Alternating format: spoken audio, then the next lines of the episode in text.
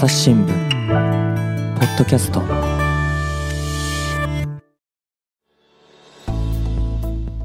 朝日新聞の神田大輔です、えー今回は東京社会部の記者田中信明さんに来てもらいました。田中さんよろしくお願いします。はい、よろしくお願いします。はい、えーでね今回のテーマなんですけれどもねアプリコンの時代とこういうことで聞いてますけれどもアプリコンって何ですか？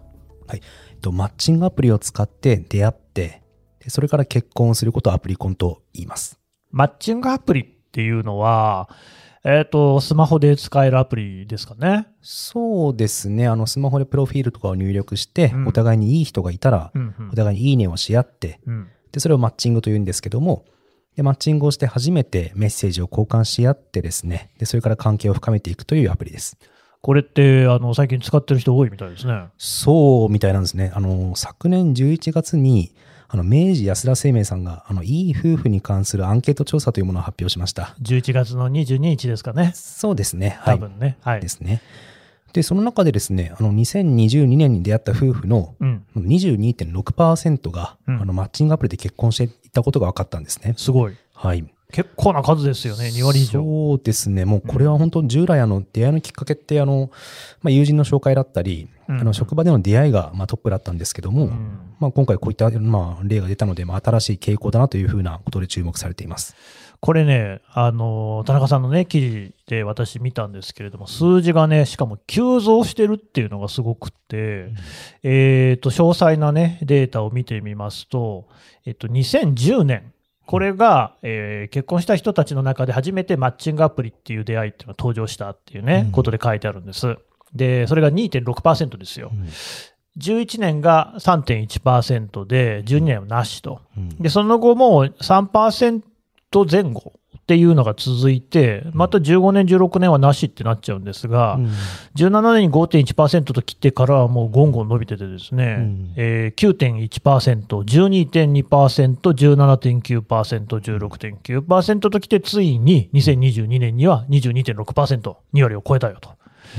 で、だから、他の理由がね、えー職場の同僚や先輩後輩と結婚しました。あるいは、あ学校の同級生先輩後輩と結婚しましたっていう人が、それぞれ20.8%ってことですから、どっちよりもお2ポイントぐらい多いってことですもんね。そうですね。はい。うんもう最も 多い、えー結婚の、きっかけが、まあマッチングアプリですよと。はい。えー田中さんはマッチングアプリ使ってるんですか、えっとですね、かつて使っていました。と言いますと。と、えっと、私、あの、実はあの、2年前に、あ、違うわ、1年前に結婚したんですけども。ちなみにおいくつですあ、か31歳です。なるほど。うんで、えー2年前にマッチングアプリで出会った妻と、えー結婚しまして、いわゆる私もあのアプリコンの時代の、あの、まあ、一人ということになりますね。はい。えっ、とね、まあそうなんですよね。うん。それで、えーちなみにそのアプリっていうのは別にどのアプリかっていうのは言わなくていいんですけれども、そのどういうその出会い方なんですか？つまり、えーデータを入力して、顔写真を入力してみたいなところで、うん。えっ、と、田中さんの方から今のお連れ合いに、えーなんですか、メッセージとか送ったんですか？えっとですね、あの、メッセージを送る前にお互いマッチングする必要があるんですけども、うんどちらかがいいねを送ったら、どちらがそれに対して返すっていうなるほどね。感じで。私たちの場合は先に実はですね、向こうから、あの、いいねを送ってくださって、うん。で、その上で私もあの、いいねを返してます。まあ、いわゆるマッチングしてメッセージをやり取り始めたという感じになります。で、あの、本当に別に、あれですよ、言いたくないところは言わなくていいんですけれども、その後、それどうなっていくんですか、そうですね。まあ、大体の場合、今回私たちのケースの場合は、はいはあのマッチングしてメッセージを、まあ、1、2週間して、うんまあ、仲良くなったので、まあ、そしたらご飯に行きましょう。となって、食事をして、で、何度かそういった、まあ、食事を繰り返して、まあ、交際に至ったというふうになります。どんなところがいいなと思ったんですか？ああ、そうですね。うんあの、明るいとこですかね。本当にもうすいません、流れきたりで。いいんですよ。話をして明るい人だったと。そうですね。で、それでまあ交際が始まって、はいで、結婚に至るまでっていうのは、うんまあ一般的な感じなんですかね？そうですね。本当私、いわゆるマッチングアプリって最初のきっかけに過ぎないので、もうそれからはもう付き合って、もう普通に一般的なカップルとして、まあ交際して結婚したというふうになります。なるほど。と、今簡単に言いましたけれども、えっと、2年前ですよね。はいコロナ禍ですよね。そうですね。はい。それって何かしらその影響だったりしたんですか？やはりそうですね。あの、一般的にもそもそも居酒屋がそこそもそもそも営業していない。でいわゆるリアルの出会いの場がかなり減っているという状況がありました。で、これはあの、先ほど申し上げた明治安田生命さんのあのデータでも、あの、同じ、明治安田生命さん同じようなあの分析をされていて、あの、リアルでの出会いの場が減ったから、まあ、マッチングアプリの利用者が増えたってことは指摘していました。なるほどね。ちなみに、そのマッチングアプリっていうのは、えーとまあ、その2年前の、ね、段階では使ってたってことですけれども、お友達、周囲の方々、同世代の方だと、もう使っているのって当たり前って雰囲気なんですか、そうでしたね。ちょうど私がまだ20代、29歳そうですねの時期でした。うん、で、やはり、あの、周辺が結構結婚していく時期で、そうですよね。30手前ぐらいになるとね、バタバタといきますよね。そうなんです、そうなんです。はいで、その中で、あの、やはりマッチングアプリで結婚するっていうのはそんなに珍しいケースではなかったですね。はい。ううんんじゃあ、その他にも、えーお友達なんかでももう使ってる人なんかもいたような状況。そうです、そうです。はい。一方で、例えばこういう話って会社なんかでもしました、しましたね。はい。あの、実はうん結構、やはり結婚の報告をするときに、はいはいあの、同僚の方からはやはり、どうやどうやって出会ったのってことは、まあちょっとねますよね。気になりますからね。はいそうです、そうです。んで、やはり私たち20代、もしくは30代前半までは、マッチングアプリと聞いて、ああ、最近多いよねっていうような反応だったんです。うんうんしかし、それ以上、それ以上の年齢の方、例えば40代、50代の方は、ちょっとあの、珍しいものを見るような雰囲気、あそういう時代になっちゃったんだ、みたいな、そういったね雰囲気は感じました。はい。だから、この、ポッドキャストにね、前に出てくれた真鍋弘樹さんっていうね、まあ私にとっても先輩に当たる記者がいるんですけれども、この人なんかもコメントプラスっていうね、記事にコメントつけられる欄に、私はこの数字を見てびっくりしたっていうことを書いていて、えー真鍋さんは多分50代だと思いますけど、私は47歳なんですね。うん。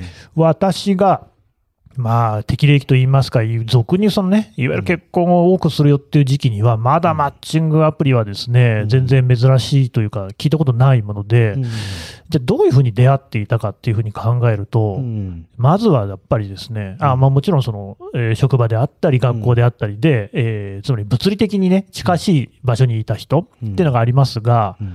合コンってありましたね。ああ、なるほど、合コン。はい。うん。田中さんやったことあります？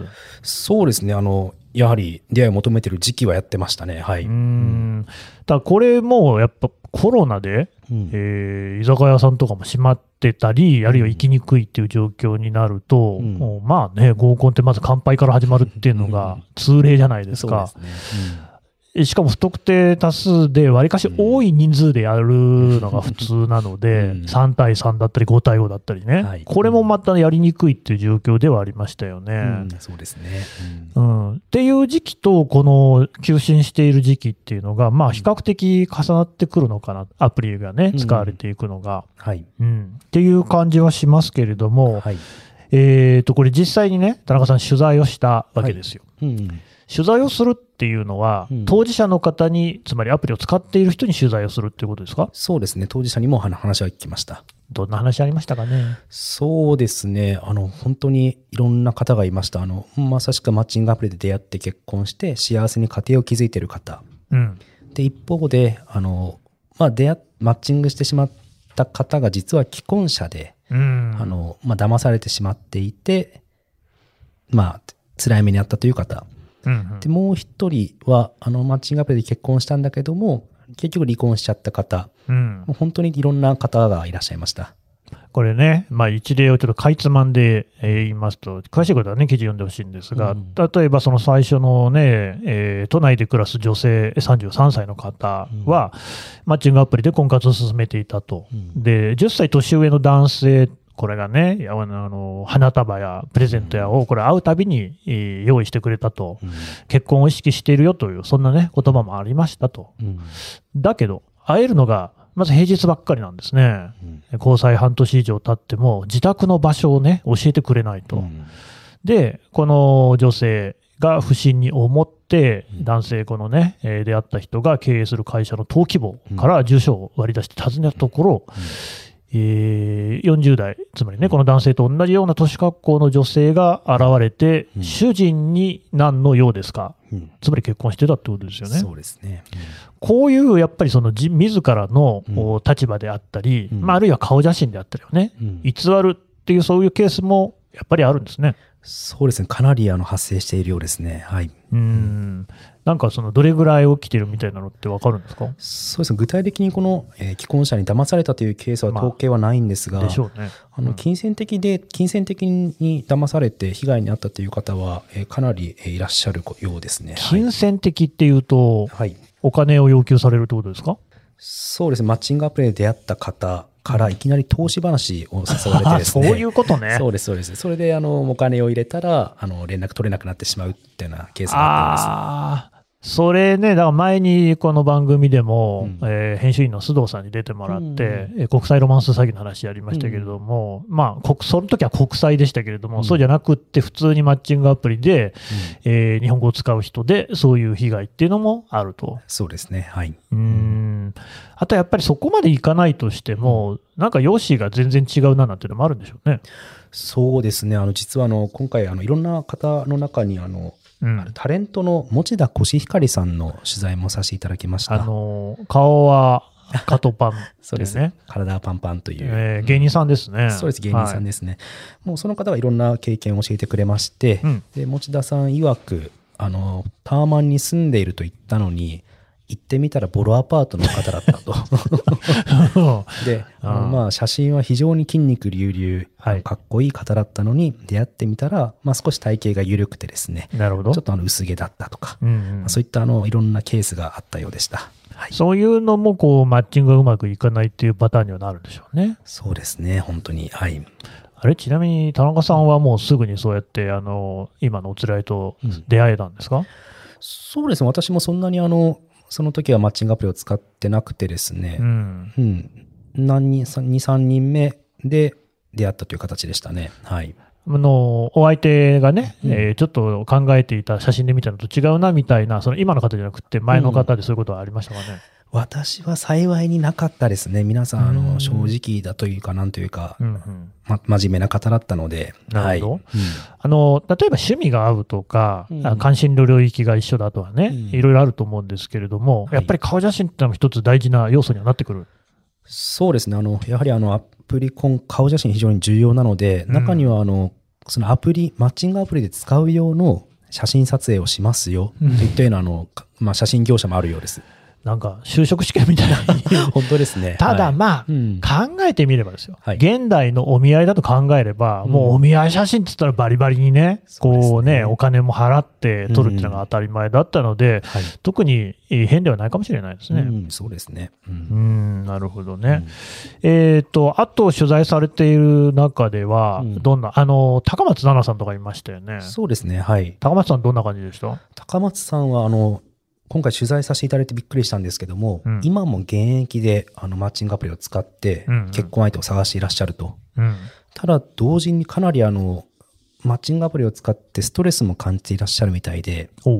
あの、マッチングアプリってアプリ上に何万人と異性がいるわけですね。うん。で、知り合ってこの人いいなと言って連絡を続けても、うんうん向こうが他にいい人が見つかってしまえば、そこでもご破談になってしまう。うんいわゆるそうしたプチ失恋がかなり相次いでしまうということで、プチ失恋ね。そうです、そうです。確かにね。はい。うんなので自尊心がいわゆる傷つけられてしまうといったようなことはおっしゃってましたね。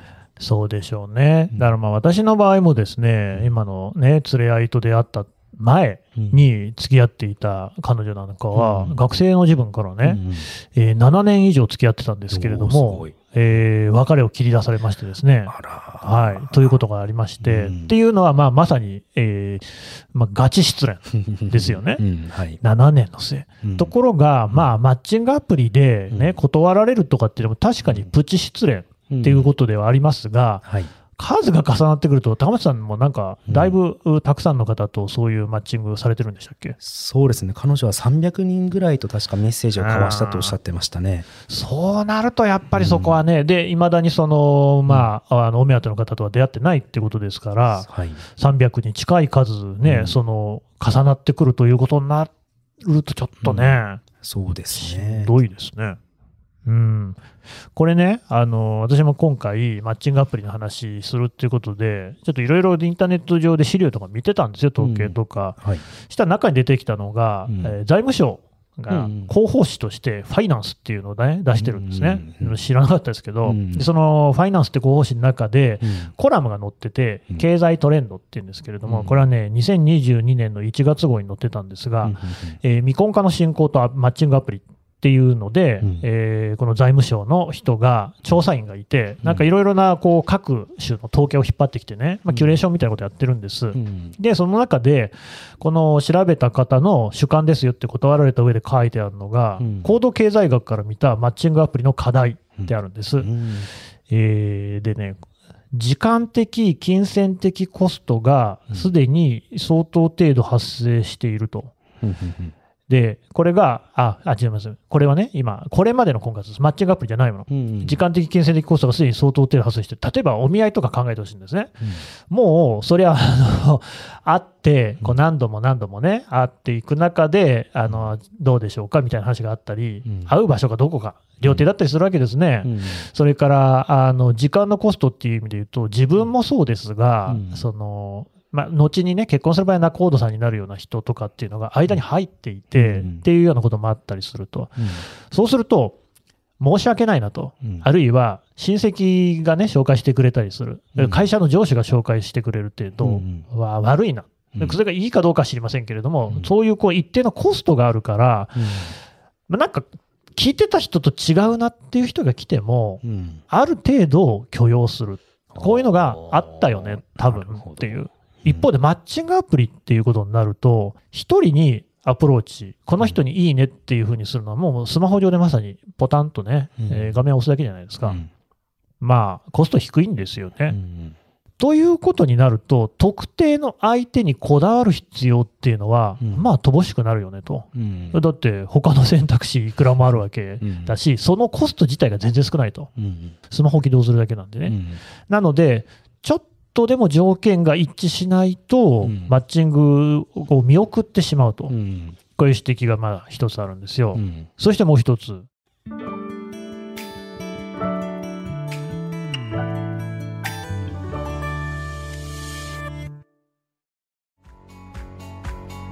私は朝日新聞歩きき。人工音声が伝える速報ニュースのポッドキャストです。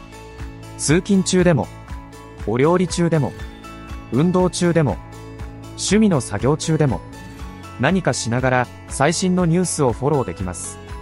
あなたの知りたいニュースどこででも朝日新聞歩きき。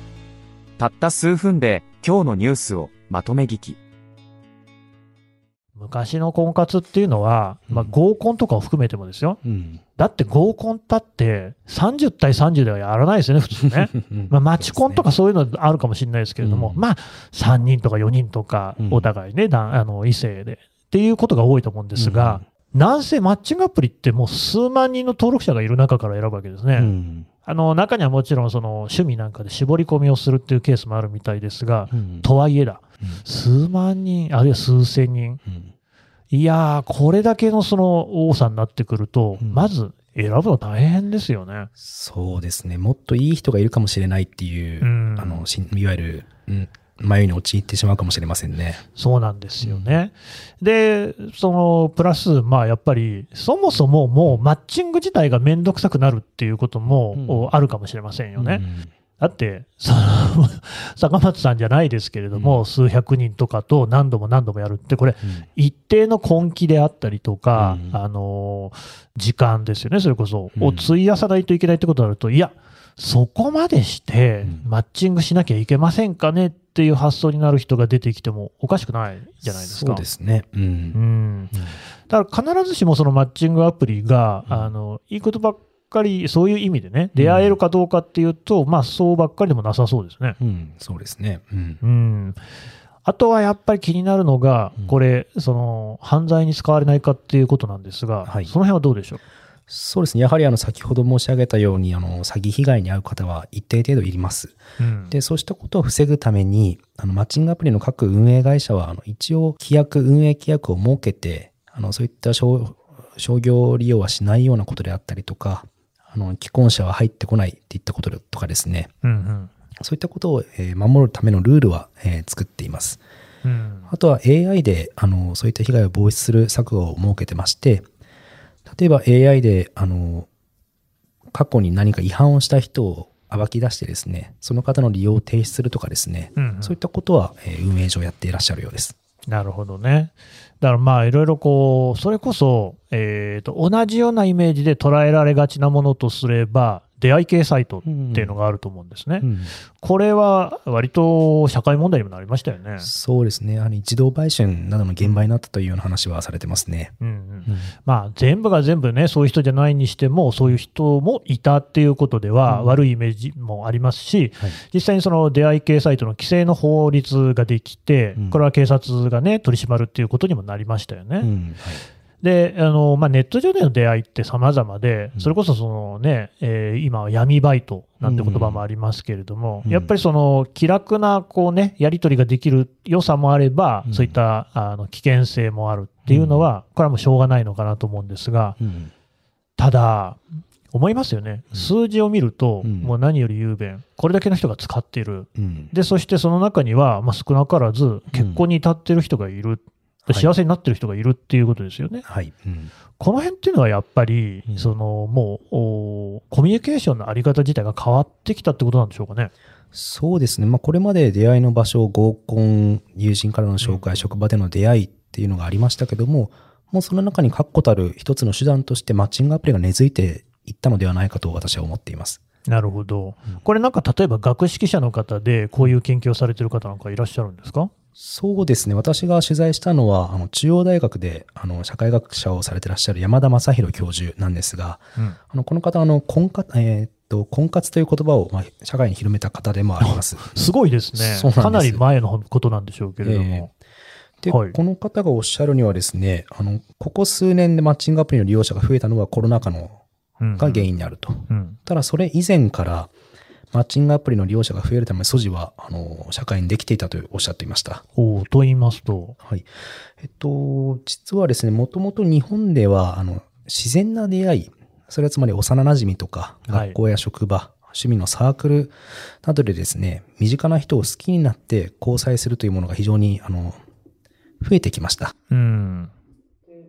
そういった中でですね、一方で90年代以降ですね、あの、正社員の長時間労働の増加と、あの非正規雇用が拡大してしまったためにですね、うんうんあの、こういった自然な出会いが減ってしまったと、山田先生はあの指摘されています。あーなるほど、そのまあ自然な出会いの場っていうのが、まあ、例えば職場であるとうんいうことになると、そういった非正規の雇用なんか増えれば、はいそこは減っていくってわけですね。そうです、そうです。はい。うんうんはい、あとそうですね、長時間労働がふもう増えると、もう恋愛に割く時間もないということで、あの、そうでね。はい。もう自然な出会い、もうそこに生きていれば誰かと出会って幸せになれる、もうそういった社会は徐々に終わってしまったんじゃないかと指摘されていました。うんで、そんな中でですね、あの、積極的に出会いを求めないとうん結婚できないという時代になってしまった。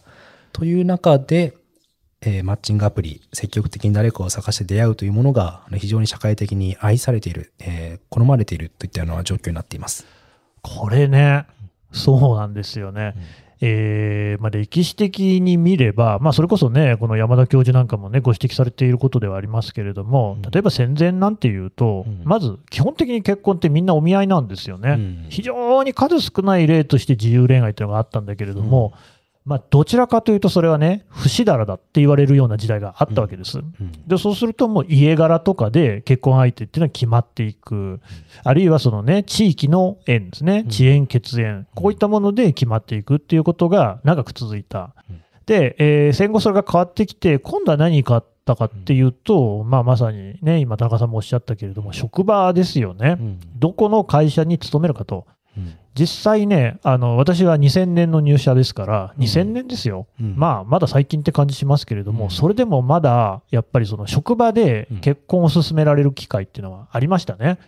私はそれには一切関与してない人生なんですけど、はい、だからまあそういうことはあのあったように記憶してますし、まあ、実際ありましたよ。うんでそれがあまたあ今はなくなってきてる。うんだって田中さんね、うん逆に今、職場で、あの異性に声かけるっていうの、ちょっとためられません？そうですね。やはり普段の仕事の関係もありますし、なかなかちょっと抵抗はあるかもしれないですね。うん、あのとりわけ、うんえーどちらかのその声をかける側の年齢が上の場合ってセクハラだと思われかねないですよね。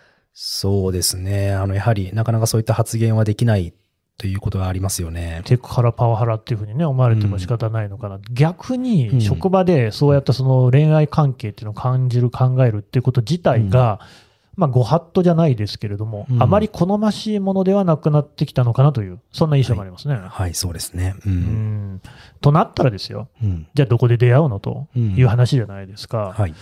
実際そうやってその出会いの場所を求めているっていう人は、うんその未婚者の中でも多いらしくって、別にはい結婚したくありませんよっていう人はね、それはそれで全然構わないと思うんですけれども、うんそのさっきの財務省のやつだと、恋人がいない理由っていう統計が引っ張ってきてあって、うん。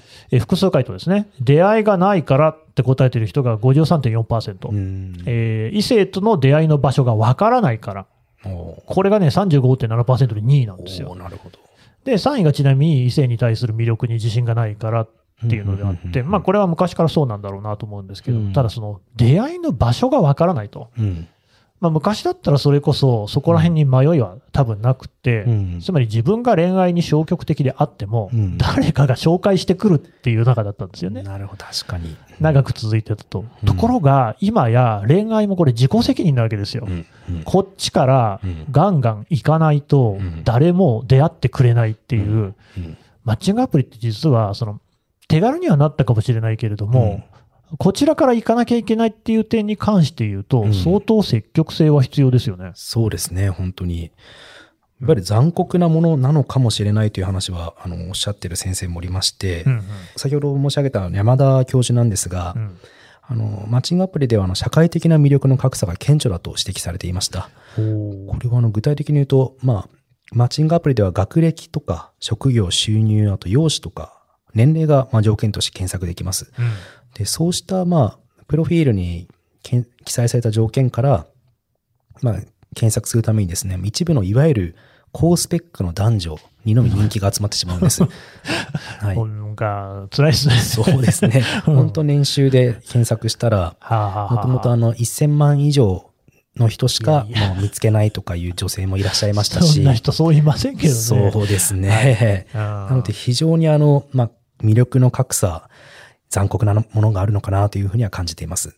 でもその話聞くと、うん本当にこう考えさせられるのが、一体我々は何と恋愛をし、何と結婚してるのかってことですよね。おなるほど、なるほど。うん。なんかそのし年収、収入であったりとか、うんまああとね、昔言いましたよ、そのうん高身長、高収入、高学歴なんてね、身長とかもおそらくはデータの一つでしょうし、はい。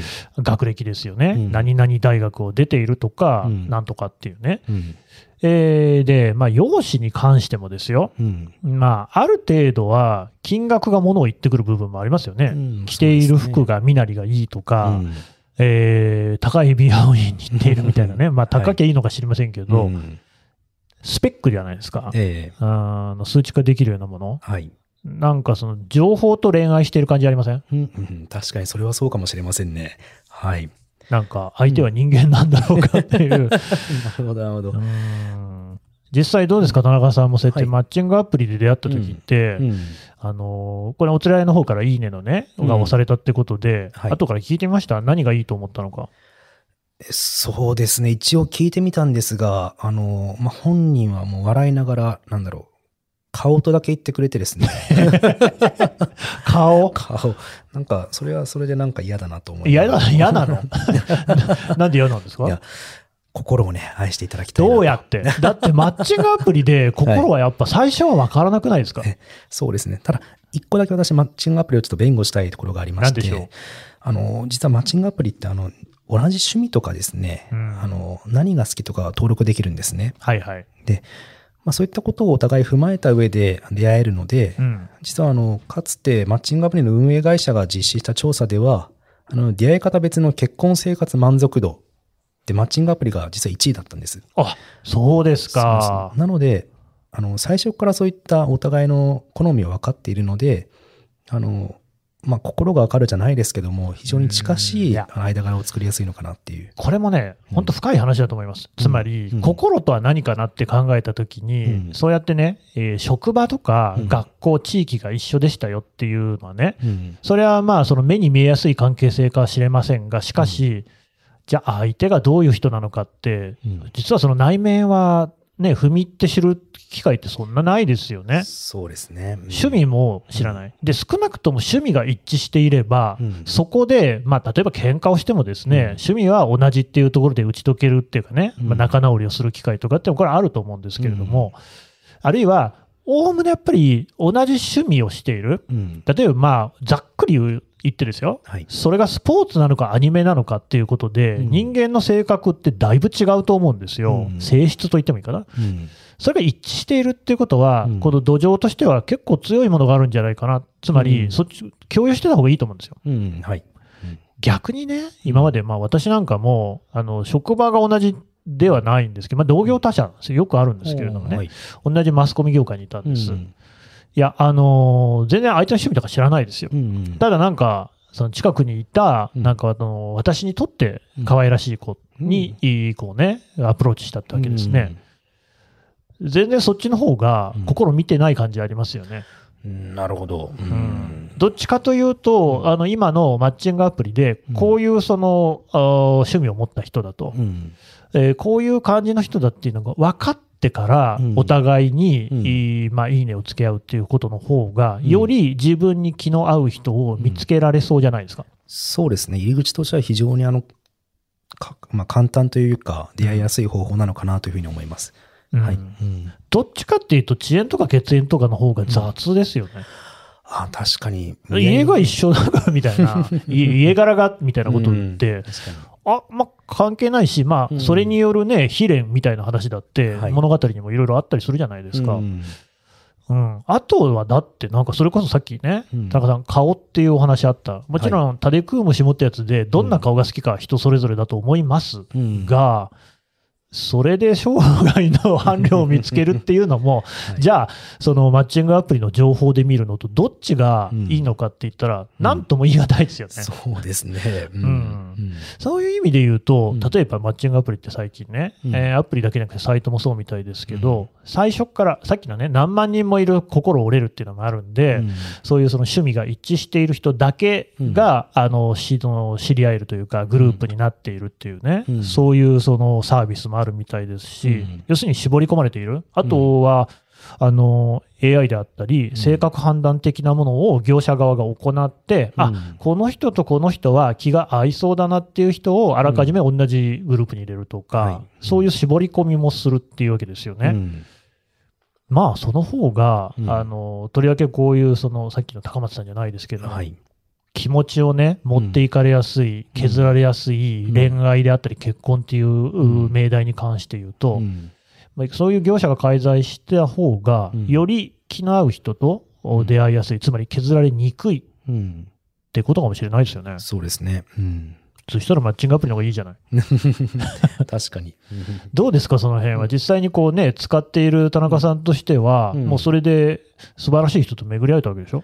そうですね。私は、ですので、マッチングアプリに対しては非常にあの、ありがたかったなというふうに思ってます。はい。うん一方で、ちょっと年の違う同僚とかっていうのは、あんまりそういう感じでもない。そうですね。まだやはり抵抗感を覚えてるのかなというふうには感じてますね。はい。年代的に言うと、やっぱり年かさの人ってあんまりアプリ使ってないんですか、えーっと、実は私も最初そう思っていたんです。ただ取材の中で実は分かったのが、最近あの50代うんうん以上のですね、あの中高年の利用が増えているということでした。へえ、もう私よりも先輩の世代がアプリを使ってマッチングをしていると。そうです、そうです。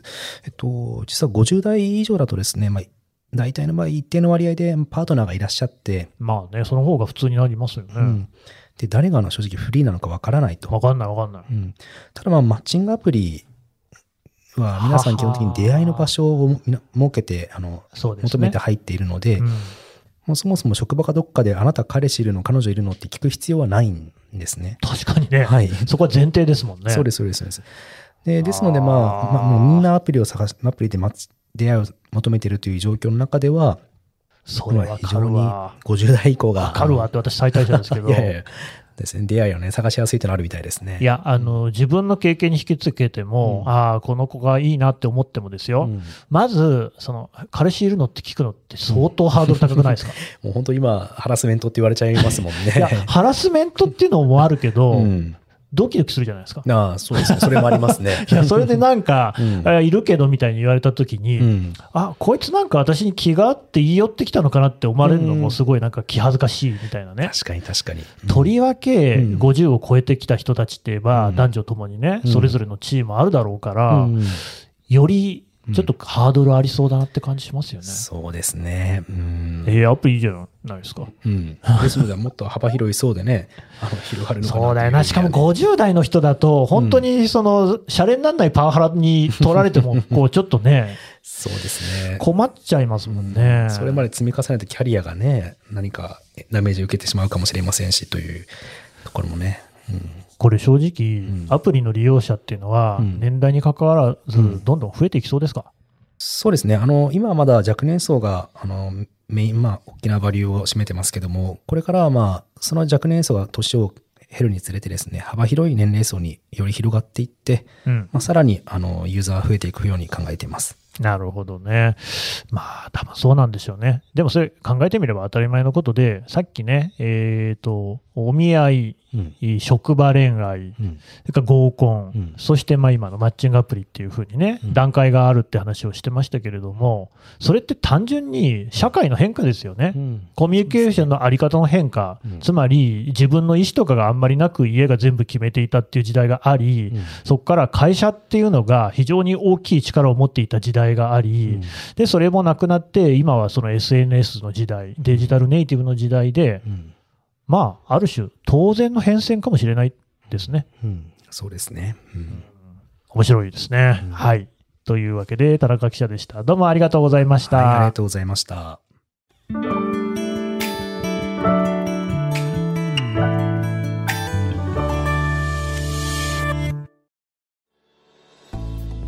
はい、えー東京社会部田中信明記者のお話伺ってきました。さて、田中さん、なんかツイッターやってるそうじゃないですか。はい、えー本名の田中信明でツイッターをやっております。はい。あのーまあ、これね、ポッドキャストの概要欄からリンクを貼っておこうと思いますけれども、何をつぶやいてるんですか、そうです。主にあの自分が書いた記事を、えーつぶやいております。はい。うんうんマッチングアプリ以外だとどんな記事書いてるんでしょそうですね。最近だと、えーまあ、ホストクラブでお金を騙し取られてしまった女性の話であったりですう、ね。あとは、まあ、宗教2世の問題であったりですうね。んはい。どれも面白そうですね。はい。はいまあ、あの概要欄から記事の、ね、一部に対してはリンクも貼っておきたいですし、あとはだから、そのツイッターのアカウントをフォローしておくと、えー田中さんの書いた記事が新しいのがね、出ると、そこでお知らせがされるってことですかね。はい、ぜひそちらの方も活用していただければと思います。えー改めまして、田中さん、どうもありがとうございました。はい、ありがとうございました。はい、えー最後まで聞いていただきましてどうもありがとうございます。あの、ツイッターといえばですね、我々朝日新聞ポッドキャストもアカウントを持っておりまして、えー負けじとですね、新しいものが配信されると告知をしております。で、さらにですね、そちらの方は、えー時々のニュースに応じて、過去に配信したものの中から、あ、これは、あの、これ聞いていただくと話分かりやすいぞというようなものをピックアップしておりますので、ぜひね、こちらのアカウントもフォローしていただければと思います。朝日新聞ポッドキャスト、朝日新聞の神田大輔がお送りしました。それではまたお会いしましょう。